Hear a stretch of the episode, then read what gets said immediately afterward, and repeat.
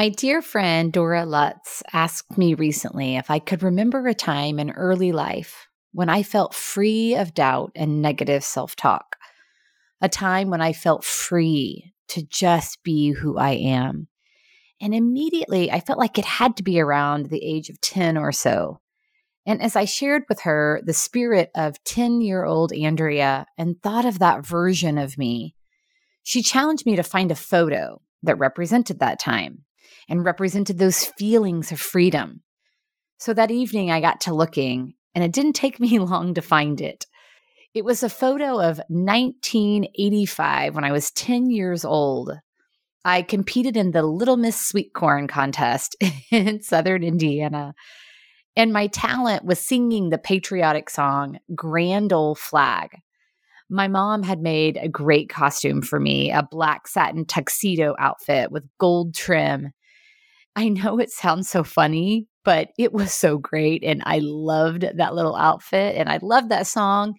And I beamed on that stage. It's so clear in the photo. You know, as I look at that photo and the look on my face mid performance is one of pure joy, unencumbered fun. There I am on that stage, just going for it and having so much fun in the process. And as I look at my face in the photo, I feel so much compassion for that innocent little girl, her wide eyes and joyful optimism about life. And I want to encourage her to keep going with that free spirit. I want to shield her from the self doubt I project on myself today. I would never talk to her the way in which I talk to myself now. She's so precious.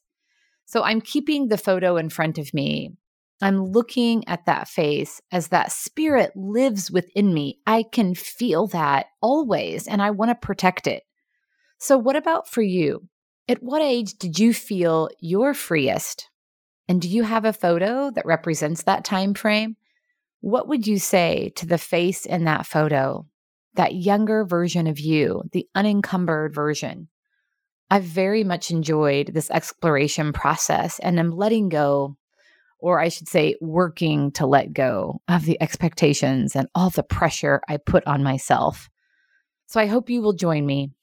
What a great way to take care of ourselves and ultimately each other.